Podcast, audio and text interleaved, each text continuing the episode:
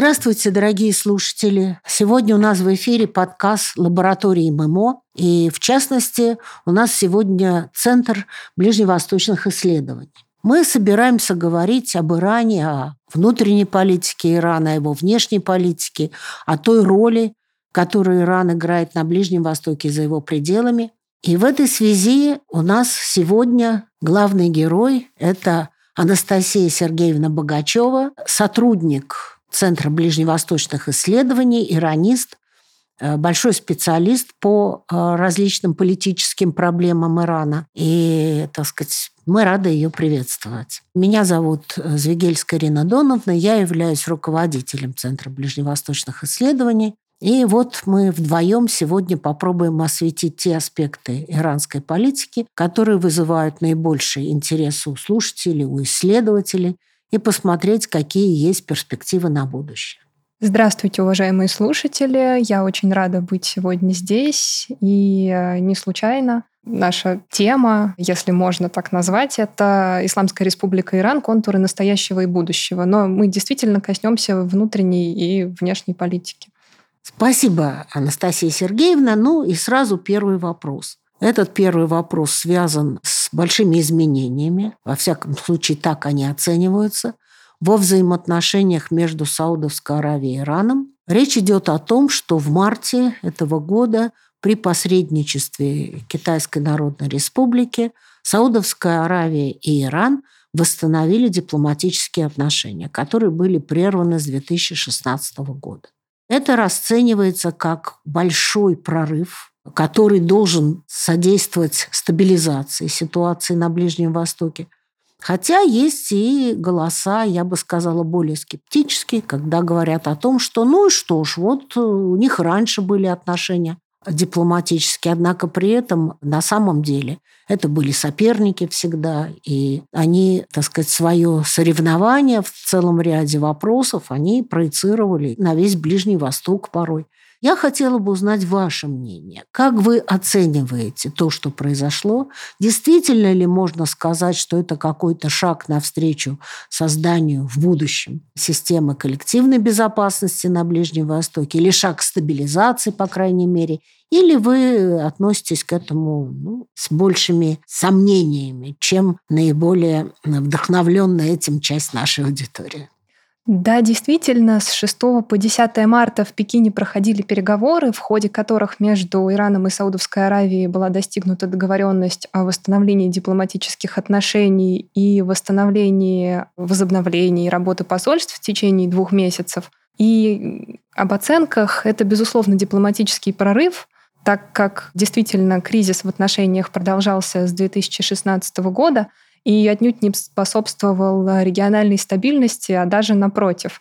Но здесь оговоримся, что, конечно, для Ирана и Саудовской Аравии сложности в отношениях исторически характерны и обусловлены соперничеством, а, в рамках которого в разные периоды высвечивались и религиозные расхождения, это парадигма суннито-шиитских противоречий, но далеко не только она, и столкновение их экономических интересов, и политическая конкуренция – как прорыв, э, ну, может быть, чуть более сдержанно, это, безусловно, воспринимается и внутри Ирана, но также там понимают временный характер, опять же, принимая во внимание то, что к этой нормализации стремились.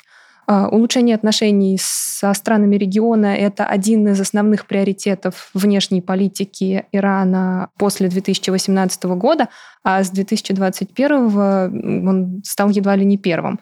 И, безусловно, это связано с э, силовой конфигурацией в регионе и тому, какое место Иран хотел бы в нем занимать.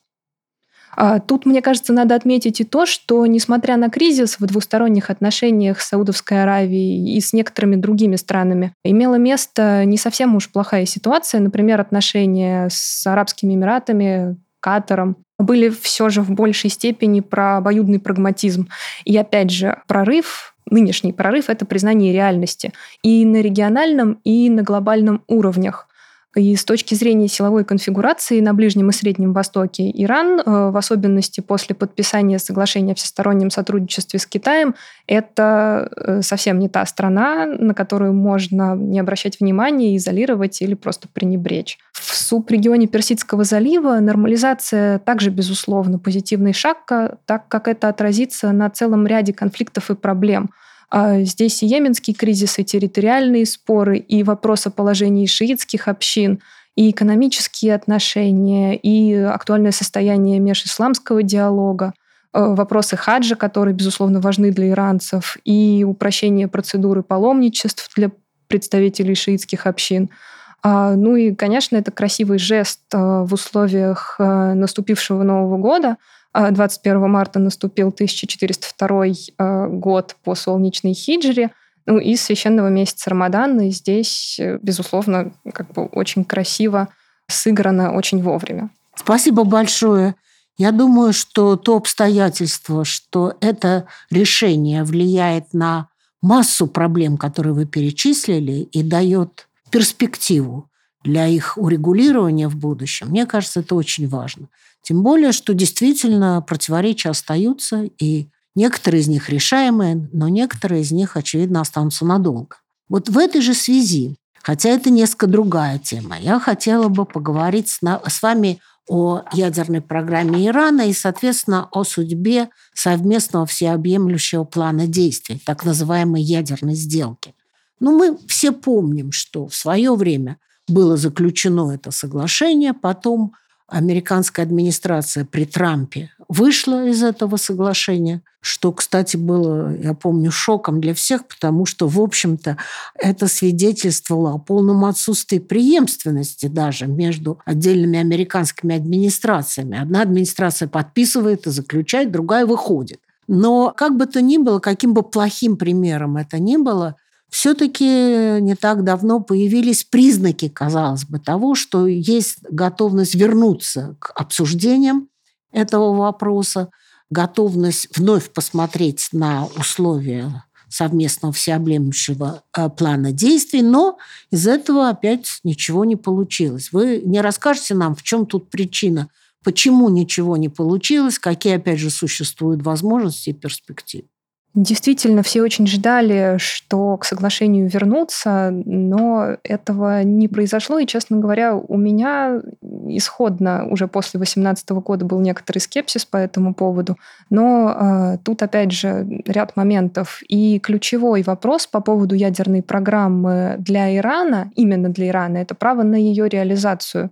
И несмотря на то, что Иран, по оценкам многих экспертов, на данный момент является пороговым государством, на протяжении всего кризиса вокруг ядерной программы иранскими официальными лицами подчеркивался ее мирный характер.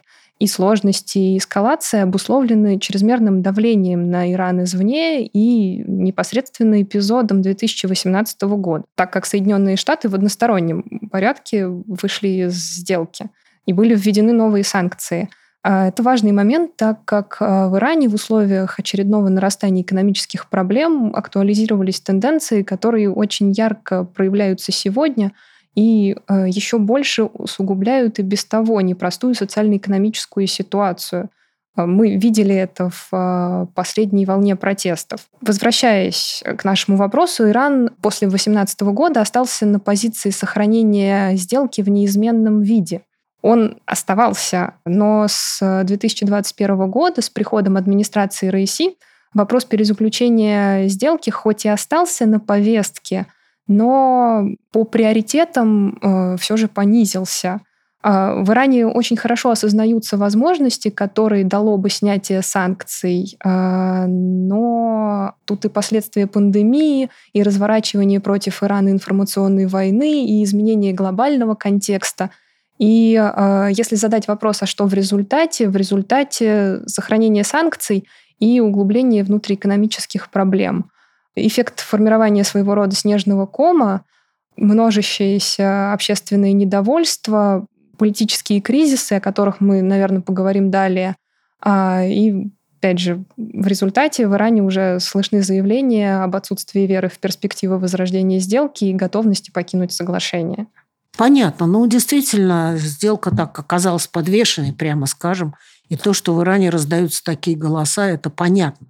Жалко, конечно же, если не удастся ничего, так сказать, э, заключить, никаких соглашений по этому вопросу, но то отторжение, которое сейчас это вызывает у некоторых иранских политических лидеров, оно тоже понятно. Но в этой связи вы упомянули санкции. И, так сказать, конечно, надежды были на то, что если удастся вернуться к этой сделке, если удастся вновь ее заключить на прежних условиях, при этом то это будет означать и снятие санкций с Ирана, или хотя бы существенное снятие санкций. Вот этого не произошло, санкции все, к сожалению, работают против Ирана. Как выживает Иран в этих условиях? Как ему удается? Не просто, но все же выживает. Не просто так, как санкции – это одна из причин сохранения в стране целого блока проблем – Основные среди которых э, это падение уровня жизни, э, снижение производительности ряда отраслей, недостаток и устаревание производственной инфраструктуры, уменьшение объема иностранных инвестиций, уход западных компаний с рынка, ограниченный доступ к технологиям, запчастям и комплектующим, ухудшение экологической ситуации. Нерешенность этих проблем в течение продолжительного времени, усугубляемая неэффективностью ряда государственных институтов – и нарастанием внутриэлитной борьбы имеет э, уже такие социально-экономические последствия, как кризис ожиданий э, после 2017 года, размывание такой категории, как средний класс, э, рост неравенства, безработицы, бедности, что все эти годы существенно повысило протестный потенциал иранского общества – а, но все же выживает. И здесь важно вспомнить, что Иран находится под санкциями в общей сложности уже более 40 лет. А, однако наиболее тяжелые для экономической системы периоды – это период э, с 6 по 14 и с 18 по 20, когда санкции стали многосторонними и э, усугублялись. В попытке системно ответить на вызовы санкций Иран сформулировал концепцию экономики сопротивления. И здесь важно понимать, что это не идеология, а комплексная программа по адаптации национальной экономики к санкциям. Э, но в нее э, также включены э, программные документы, регулирующие ее реализацию в политике на разных уровнях управления, в киберпространстве, даже в культуре, и поэтому может казаться, что это идеология. Опять же, так как есть понимание, что э, нужна популяризация в массовом сознании. Основной принцип экономики сопротивления – это обеспечение конкурентоспособности страны за счет внутренних ресурсов, снижение зависимости от иностранных инвестиций и приоритетные отрасли, предусмотренные э, экономикой сопротивления – это пищевое производство, медицина и фармацевтика, финансы и налоги, нефть и газ, наука, технологии и инновации. И тут надо отметить формирование особой культуры в условиях относительной закрытости страны. Опять же, тот факт, что Иран — это исторически многосоставное и культурно сложное общество. Под санкциями активно развивалось искусство, наука, но здесь даже вопрос не в том, обусловлено это санкциями или нет, а самим характером этого общества. Э, это действительно а, великая страна, где проживает большое количество людей с высшим образованием. И во многом благодаря санкциям Иран столкнулся с таким феноменом, как э, отток мозгов. Безусловно, есть э, конкретные практики обхода санкций, и в западных СМИ мы часто читаем о тайной финансовой системе, но тайное в ней не это, а ну, реальная доля теневой составляющей. И на то она и теневая, тем более, что в Иране одну из ключевых ролей в теневом секторе оставляют за собой силовые структуры. А существующими практиками обхода санкций, естественно, не сообщая лишних деталей, скорее гордятся, чем скрывают. Здесь и серые схемы экспорта и импорта, и активное использование криптовалюты, система расчетов на доверии – действующая по принципу обещанных платежей, и проведение транзакций в национальных валютах, э, и система счетов иностранных банках с привлечением в качестве посредников фирм, зарегистрированных за пределами Ирана. И главное сейчас – это все-таки практика выбора правильных партнеров, которые готовы сотрудничать. И, ну, наверное, в целом адаптивность и оперативное ситуативное реагирование – Здесь важно, можно и важно отметить информационную кампанию а, во время пандемии, идеей которой была донести до мировой общественности а, тот факт, что санкции еще больше осложняют и без того непростую ситуацию, и Европа Иран тогда услышала. Актуальный в связи с протестами э, и ситуацией вокруг соблюдения в Иране прав человека разворот Ирана от Европы на восток для консервативных элит внутри Ирана, который сейчас у власти очень желанный, а, но все же не для всех, а, именно поэтому должен расцениваться как ситуативный. А актуализация идей про приоритетность отношений с соседями по региону, я имею в виду активизацию сотрудничества по линиям Иран, Китай, Россия и Индия – активное развитие контактов со странами Латинской Америки, это, в принципе, явление вообще характерное для иранской внешней политики. В эту сторону всегда смотрели.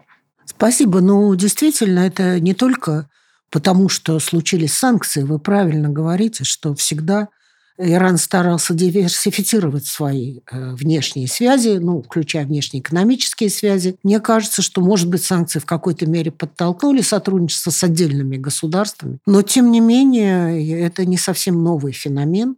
И это тоже один из факторов, который помогает Ирану выживать, сохранять определенный уровень жизни в стране и так далее. Так сказать, свою экономику во всех ее аспектах. Но в этой связи все-таки, очевидно, надо поговорить о том, что на таком социально-политическом уровне в Иране не все очень хорошо. Иран э, достаточно долго был охвачен протестами. Ну, я думаю, что вы сами скажете о том, что послужило их поводом. Но главное здесь, конечно, не повод. Здесь э, важно посмотреть на то, что в принципе происходит в иранском обществе, насколько оно фрагментировано или наоборот мобилизовано, какие требования выдвигаются, что кажется первоочередным и что является первоочередным. Наконец, э, хотелось бы вас спросить, почему эти протесты длились так долго? И хотя было очевидно, что а, они не вызовут ни падения режима, о чем некоторые на Западе уже говорили так радостно, не вызовут каких-то очень радикальных изменений, политической системе, но тем не менее это было важным звонком, что, что есть вещи, э, на которые надо обращать внимание, что, так сказать, есть перспектива определенной дестабилизации, и, соответственно, иранское руководство должно предпринимать какие-то меры, чтобы в будущем это не, не повторялось. Вот как вы видите, каковы были основные причины этих протестов? И э, посмотрите, э, какие меры, какие стратегии возьмет на вооружение иранское руководство с тем, чтобы не допустить новой волны протестов в стране. Говоря о причинах, как мне кажется, надо в первую очередь обратиться к тому, э, что из себя представляет иранская модель развития, и посмотреть на акценты экономические и э, политические. И вот, для Ирана и иранской экономики, а в Иране реализуется смешанная экономическая модель, Характерна высокая роль государства в экономике, где особое место занимают компании ИКСИР, многочисленные исламские фонды, государственные, полугосударственные, негосударственные – квазигосударственные структуры, совокупность которых по своей сути являет а, основу теневого сектора, который, в свою очередь, также очень значим. Полузакрытый характер экономики — это и санкции, и идеология, и стратегия, а, плюс стремление снизить зависимость от цен на энергоносители. Также это планирование, которое скорее индикативное, при этом есть как формат комплексной программы на 20 лет. Актуальная программа рассчитана на э, срок до 2025 года и среднесрочные планы на 5-7 лет. А интересные тенденции вот какие. С одной стороны, это либерализация с конца 80-х. Медленная, но все же либерализация. А долю государства стремятся сократить, стимулируют приватизацию. Официальные лица в своих заявлениях подчеркивают высокую роль среднего и малого бизнеса, говорят, как сильно хотели бы этому бизнесу помочь. Но тут противоположная, более свежая тенденция, наверное, последних 15 лет – это милитаризация экономики в рамках общего усиления кланово-бюрократического характера всей системы. И если задать вопрос, что же в экономике сейчас, структурные проблемы, решить часть из которых нужно было вчера. А, но не было возможности это сделать, как нету ее и сейчас. Хотя каждое новое правительство очень хотела бы. И социально-экономические последствия этих проблем. Говоря о политическом развитии, а, нужно подчеркнуть гибридный характер актуального политического режима. Тот факт, что в рамках политической системы сочетаются светские и религиозные институты. Реализуется концепция адаптации и модернизации существующей системы под вызовы времени, но не вполне успешно. И тут нельзя не отметить э, действительную ее резистентность внутренним и внешним вызовам, но э, это не вполне работает. Также существует антагонизм между э, консервативным, часто можно прочесть о нем как о правом, и реформистским а, левым или центристским блоками, об этом антагонизме как об одной из основных а, характеристик политического процесса, внутреннего политического процесса в Иране. А, и здесь важный акцент, что иранская политика, сами элиты и их подходы, в принципе, с течением времени, и это тоже долгая тенденция с конца 80-х, склоняется вправо. И теперь мы говорим о соперничестве основных течений внутри иранского консерватизма. И тут же особенно важно а, вот что. Одной из отличительных особенностей иранской модели является особое внимание к социальной составляющей особенно в консервативном дискурсе. А социальная политика сейчас начинает э, все больше испытывать влияние рыночных условий развития, в которых Исламская республика вынуждена существовать. Ну, там же всегда она существовала в капиталистических, да, конечно. сказать, формах. А, но Исламская республика создавалась как э, проект общества исламской справедливости а, реализовывать который предполагалось за счет э, политики поддержки обездоленных в условиях э, закрытого общества. А сейчас Иран ну, все-таки полузакрытая экономика. И обездоленные слои населения или просто обездоленные предполагались как опора режима. А что же средний класс и был ли он на тот момент, думали ли об этом? Скорее э, всего э, предполагалось, что система будет адаптирована под этих людей, но этого почему-то не случилось. И как следствие мы получаем э, такие основные принципы социально-экономической политики, как принцип божественной справедливости, э, реализуемый в рамках э, неушитского концепта, в котором Иране руководствуются при создании и установлении законов. И тот факт, что Исламская республика позиционирует себя как государство для народа, но таковым по факту уже не является. В преамбулу Конституции вписаны очень поэтичные разделы, а, вроде «Заря народного движения», «Цена, которую заплатил народ», э, «Гнев народа», что в текущей э, социально-экономической обстановке э, только злит. По факту мы можем говорить только о декларативном строительстве общества социальной справедливости, и здесь можно было бы порассуждать о том, насколько это возможно, но я бы оставила это за скобками, а сказала вот о чем. Внимание к социальной сфере так или иначе проявляла каждая президентская администрация. Но самое важное а, все-таки в корнях общественного недовольства, корни иранского протеста – на мой взгляд, именно в несоответствии декларируемого и а, реальной политики. Я боюсь, что в этом есть корни любого протеста, потому что, конечно, вот это несоответствие, оно в зависимости от его остроты, оно становится драйвером протестов везде. Но все-таки я бы хотела вернуться вот к последним протестам. Они же были в основном женскими, говорили о том, что вот это главное, что женщины вышли на улицу, и для этого был повод который нам хорошо известен, который, думаю, вы упомянете.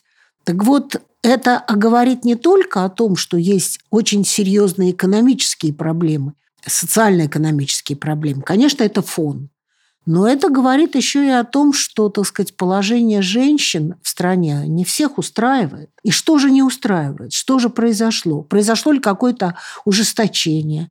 Или, так сказать, как проводили политику такую, как они проводили, в том числе в отношении женщин, такая, такая она и осталась, никаких особых изменений в нее не было внесено. В чем тут проблема? Почему женщины вышли на улицу? Здесь, на мой взгляд, все-таки проблема исламского дресс-кода и политики актуальной администрации, когда, казалось бы, можно было бы ослабить и отпустить, и тогда бы хиджаб э, был бы осознанным выбором э, той части население, которое этот выбор сделало бы, а вместо этого попытались закрутить, что вызвало очередной всплеск волны народного недовольства. И здесь, опять же, важно сказать то, что народное недовольство и нарастание протестной активности в принципе в Иране возникло не сию минуту, и протест, который был, он все равно не только женский, как бы его ни называла западная пресса.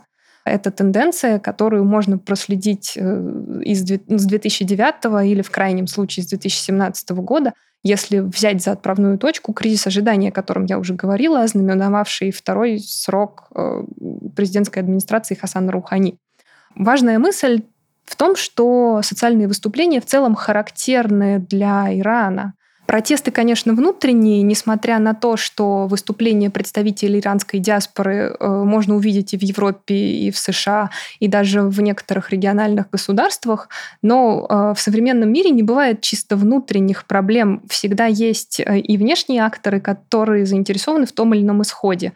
И в данном случае большую роль, безусловно, играют Соединенные Штаты, где неоднократно делались заявления против актуального иранского руководства, где, в общем-то, никогда и не скрывали факт того, э, что они готовы в случае необходимости оказать поддержку оппозиционному исламскому режиму силам.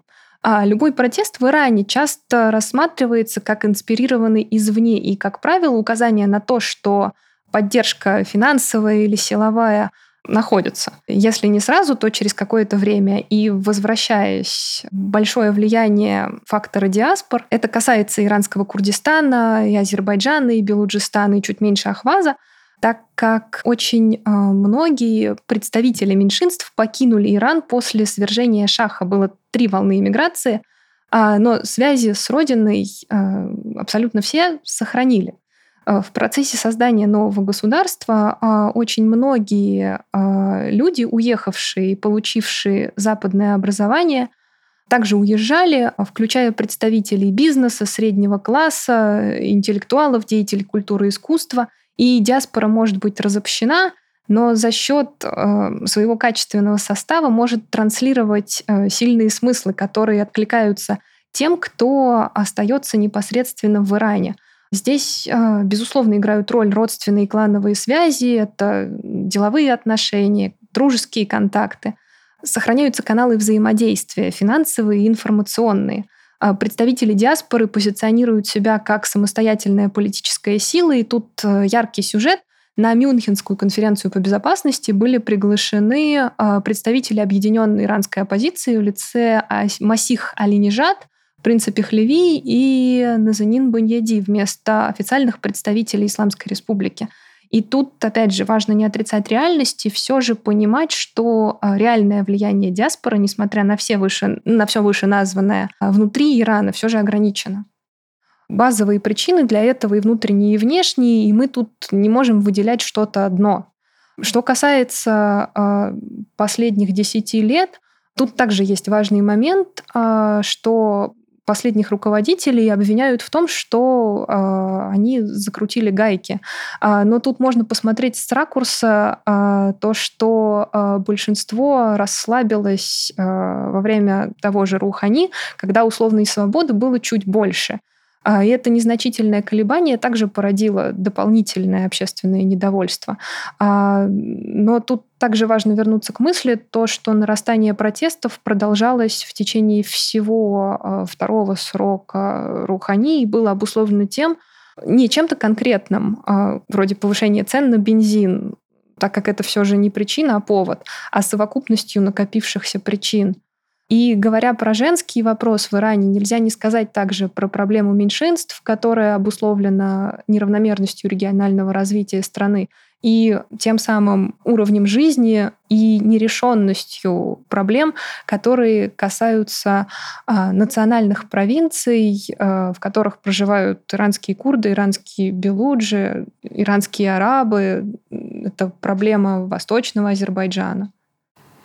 Понятно, спасибо. То есть, к сожалению, мы видим, что почва для протестов есть, она пока сохраняется, и очень много, очевидно, будет зависеть от того, насколько руководство будет готово к каким-то изменениям, которых требует общество. Конечно, есть вещи, которые его ограничивают. Вы говорили о санкциях. Это объективная вещь, которая не дает возможности поднять уровень жизни.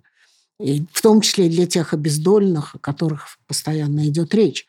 Но есть, очевидно, и какие-то возможности действий и в правительство для того, чтобы снизить недовольство я бы еще все же сказала насчет актуальных вызовов и вариантов будущего, так как есть некоторый постпротестный дискурс, несмотря на то, что а, разовые выступления а, в Иране все еще фиксируются. И тут всем очевидно, что нужны реформы. А, ряд установок и политических практик устарел. Дискуссия по этому поводу идет давно, и тут важно то, что проблемы признаются. Но, опять же, проблема в том, что консервативные элиты недостаточно заинтересованы в реформах. Э, может быть, на то они и консервативные, а и от ряда революционных установок они отойти пока не готовы. Но ключевое здесь а, пока Иран, а, на мой взгляд, все-таки на данный момент немножко на развилке и на пороге перемен, которые, очевидно, случатся, так как а, Конституция Ирана пересматривалась последний раз в конце 80-х, и, как мне кажется, момент пришел. И здесь также важно сказать, что существует проект консервативной модели страны. А, мы можем о нем говорить, можем говорить о консервативной модели модернизации, и, вероятно, это будут реформы сверху. И хотя ротация внутриуправленческого класса есть, она медленная, но происходит постепенная смена и обновление элит. Также важно сказать о вызовах внешнего контура и внутреннего безусловно, о протестах и общей неблагоприятной ситуации в стране и наличии общего серьезного неблагополучия, которое также может быть преодолено только посредством реформ, а, либо же посредством переустройства системы. А что это будет и как, тоже вопрос будущего. И касательно внешней политики, тут также важно отметить то, что а, не вполне верны представления о том, что консервативный Иран недоговороспособен. На самом деле вполне просто а, они чуть жестче, и для них более характерен акцент на чувстве национальной гордости, а, реальном силовом, научном, культурном, в зависимости от контекста потенциальной страны и отвержении идеи самой возможности вылепить что-то из Ирана. Причем это актуально и для правительства, и для иранских граждан.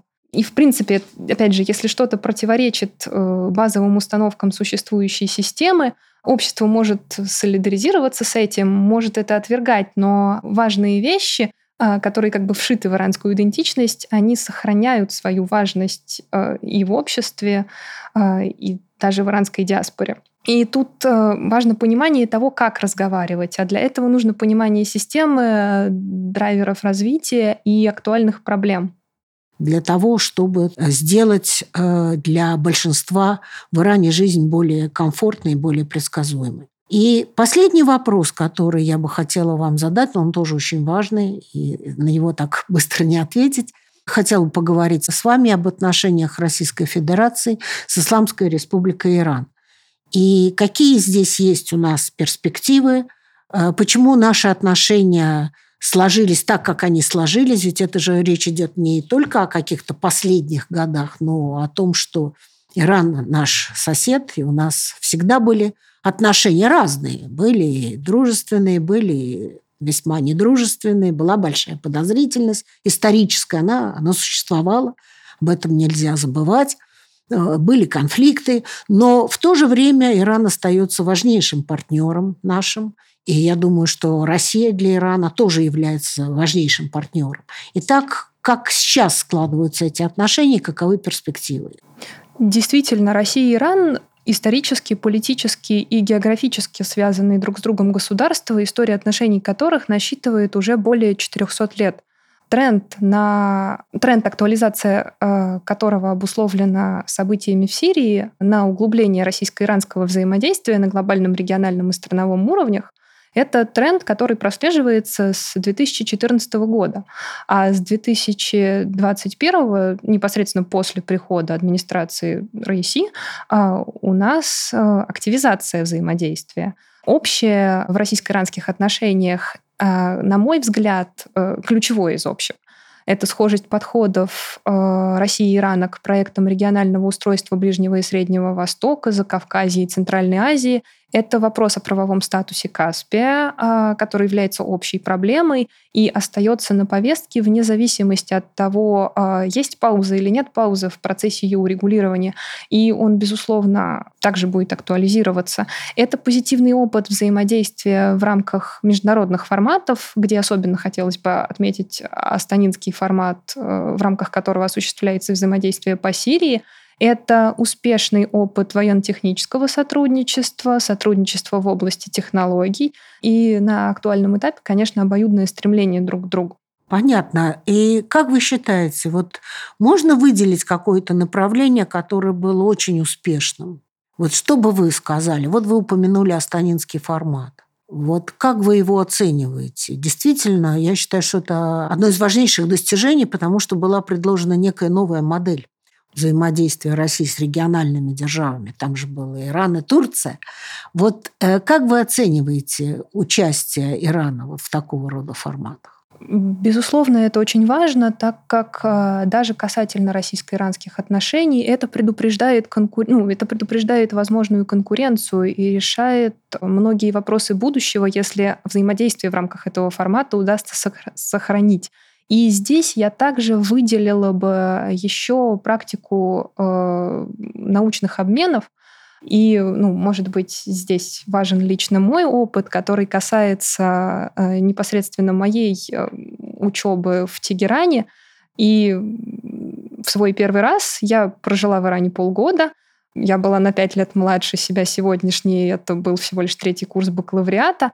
А, и мне, очевидно, повезло, так как опыт и самой стажировки, а, я имею в виду и Тегеранский университет, и прочие межуниверситетские соглашения российских и иранских вузов. Тут э, надо отдать должное тому, что а, минимальные студенческие обмены всегда были характерны для двусторонних отношений.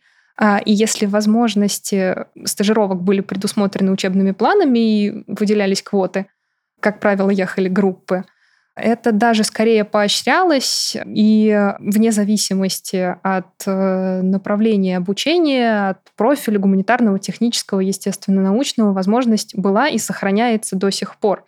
И мне кажется, что в данном случае будет расширение. И опыт э, общения с кем бы то ни было из научной среды в рамках самостоятельных поездок, в рамках второго трека, э, ну, на мой взгляд, также будет иметь и имеет исключительно позитивный характер.